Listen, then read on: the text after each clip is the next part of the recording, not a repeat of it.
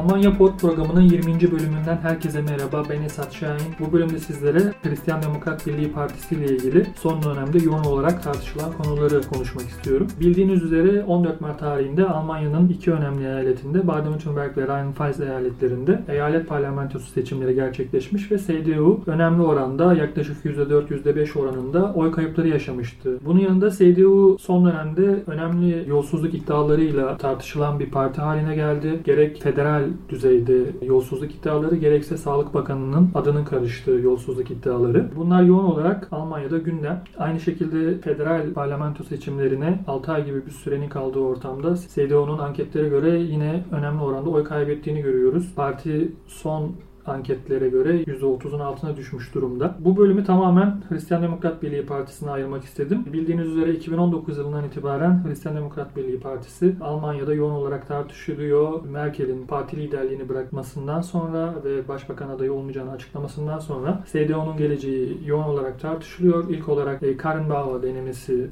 gerçekleşmişti. Parti başkanlığına seçilmişti. Fakat bir yıl sonra parti içi dengelere dayanamadı diyelim ve istifa etmek zorunda kaldı. Son olarak da partinin başına geçtiğimiz aylarda Armin Laschet gelmişti. Fakat partide hala açıkçası sular durulmuş durumda değil. Partinin başbakan adayı hala belli değil ve oy kayıpları yaşadığı ortada. Yolsuzluk iddiaları da şu an üstüne binmiş durumda. Artık Almanya'da Hristiyan Demokrat Birliği Parti'nin olmadığı bir hükümet mi geliyor? Almanya'nın geleceğinde CDU yok mu gibi tartışmalar var. Bu önemli konuyu partiyi yakından tanıyan, parti hakkında araştıran, genel olarak Almanya siyaseti hakkında araştıran, yazan değerli bir arkadaşım Talha Kiraz ile birlikte beraber olacağız. Talha hoş geldin. Hoş bulduk. Nasılsın öncelikle? İyiyim sen nasılsın?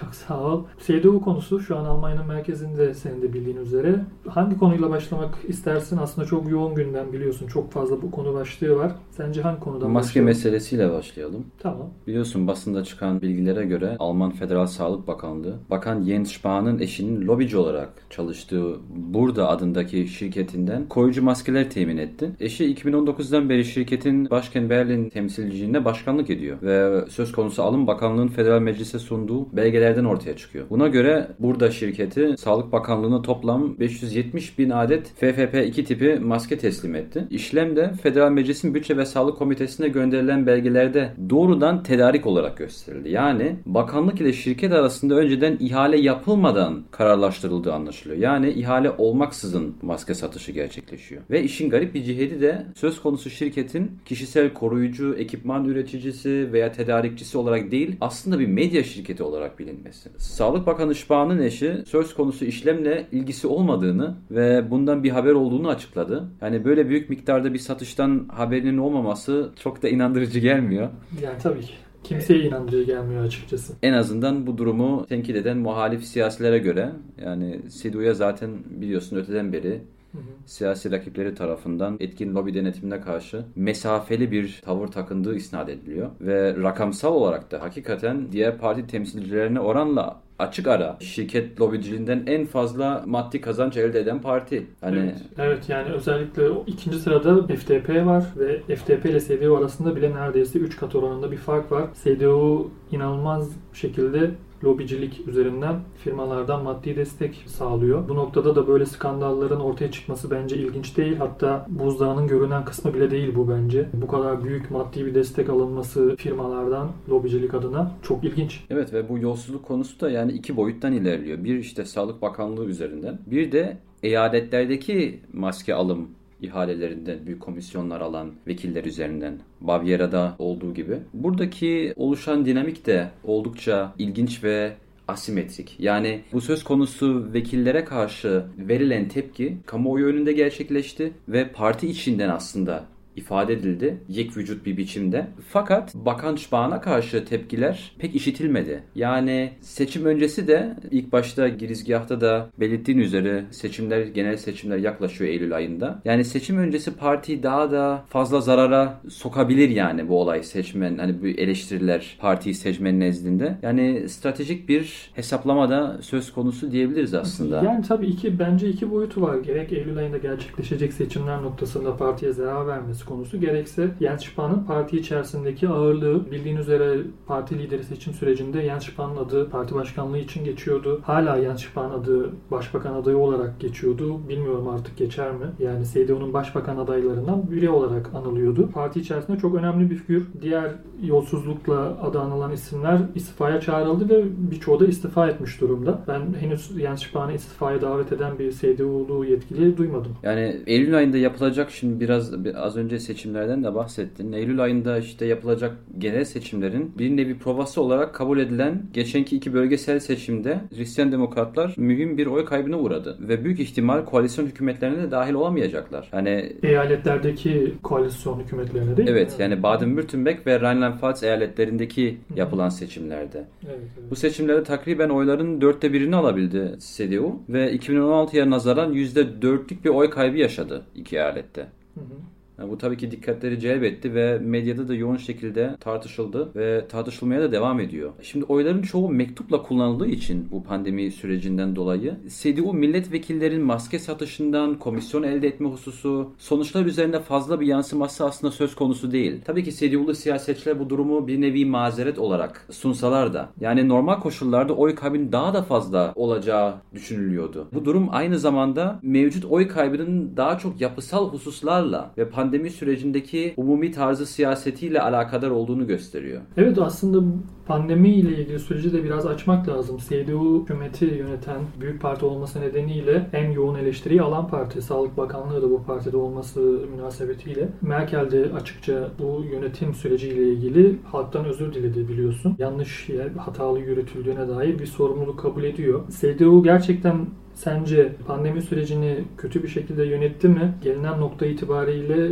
bu süreci nasıl görüyorsun? E tabii ki yani dünyadaki bütün devletler aslında çok büyük bir sorumluluk üstleniyorlar. Hani ondan hariçten bir nevi gazel okumak hani sıkıntılı olabilir ama şurası muhakkak Almanya'daki koronavirüsüne karşı tedbirler ve aşı programın yavaş ilerlemesinin ve Merkel ve parti tarafından son zamanlarda oldukça zikzaklı bir siyaset uygulamasının tesiri olduğu düşünülüyor. Şimdi güncel bir misali zikrettin aslında. Buna değinmek istiyorum kısaca. Şansölye Merkel'in 1 ile 5 Nisan tarihlerinde kutlanacak Paskalya Bayramı için yeni işte bu koronavirüsü salgınıyla mücadele kapsamında alınması planlanan tedbirlere gelen yoğun eleştiriler üzerine geri adım attı ve halktan az önce belirttin apaçık bir şekilde bu benim hatamdı diye özür diledi. Yani bu da CDU'nun gidişatı hakkında bir nevi bizlere bir ipucu sunuyor. Yani Eylül ayındaki genel seçimlere bunu biraz yorarsak da ivmenin de Baden-Württemberg misalinde de gördüğümüz gibi daha çok yeşillerden yana olduğunu görüyoruz.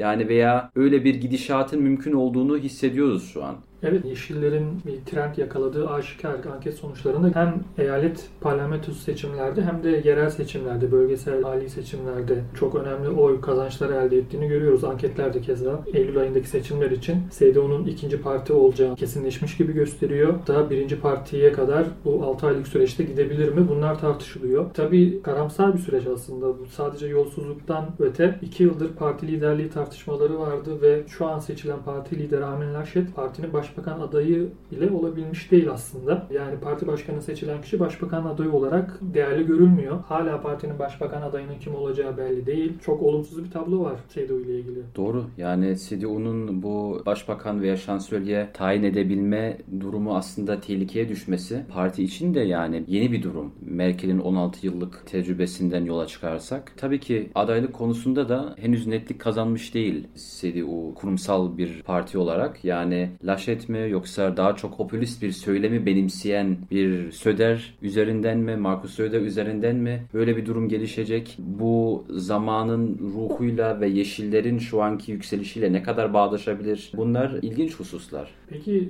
şu an Yeşiller ve CDU'nun birinci ve ikinci sırayı paylaşacağı artık hani tabii ki belli olmayabilir. Bir skandal patlayabilir ama şu anki mevcut durum itibariyle ilk iki parti olacağı kesin gözüyle bakılıyor. Sence CDU ve Yeşiller Partisi koalisyon koalisyon kurar mı? Eylül ayından sonraki seçimde bunun örneğini Hessen'de görüyoruz şu anda. Bilmiyorum başka eyalette ikisinin ortak olduğu bir Tabii, şey var mı? Tabii Baden-Württemberg. Baden-Württemberg'de de öyle tamam. Federal düzeyde Sence böyle bir şey olur mu? Almanya tarihinde geçmişte oldu mu Yeşiller ve CDU koalisyonu? Tabii ki Yeşiller ve CDU koalisyonu aslında yeni bir oluşum. Hani Hessin'de bunun aslında bir deneyi yapıldı ilk başta ve iki tarafta razı oldu bu durumdan ve bu yapı aslında federal düzeyde de gayet tabii uygulanabilir. Tabii ki sosyal demokrat ve daha sol cenahtan buna karşı tepkiler oluşuyor. Hani bunu mahalli seçimlerde de görüyorsun. Mesela Frankfurt misalinde de bu belli oluyor. Ondan aslında oyun kurucu rolü şu an yeşillere yüklenmiş durumda. Hani bu aslında yeşillerin konsolidasyonuna ve mesela öncelediği politikaların hangi partnerle daha güzel bir şekilde uygulayabileceği hususuna bakar ve ondan bekleyeceğiz ve Aslında bu konuda şöyle bir durum var. Yani Yeşiller Partisi ikinci parti olsa bile Almanya'da hükümetin hangi koalisyon çerçevesinde olacağını belirleyebilir. Yani birinci parti CDU ile hükümeti kurmak istemeyebilir. çünkü aritmatik uymuyor. Evet bu noktada ama tabii işte alternatifi de zor. Yani Yeşiller, SPD ve Sol Parti'nin bir iktidarı Almanya açısından da zor düşünülüyor gibi. Tabii. Evet. Ve rakamsal olarak da mümkün olmayabilir. Evet. Hele evet. sosyal demokratların son zamanlardaki düşüşünden dolayı. Yani genel olarak tablo bu. CDU ile ilgili gelişmeler bu şekilde. Eklemek istediğin CDU'nun geleceğine dair, parti liderliğine dair bir şey yoksa ben çok teşekkür ediyorum sana değerlendirmeler için. Bir mukabele ben de teşekkür ediyorum. CDU konusu böyleydi. Görüşlerinizi, sorularınızı bana her zaman bildirebilirsiniz. Dinleyen herkese çok teşekkür ediyorum. Haftaya 21. bölümde görüşmek dileğiyle güzel bir hafta dilerim. Hoşçakalın.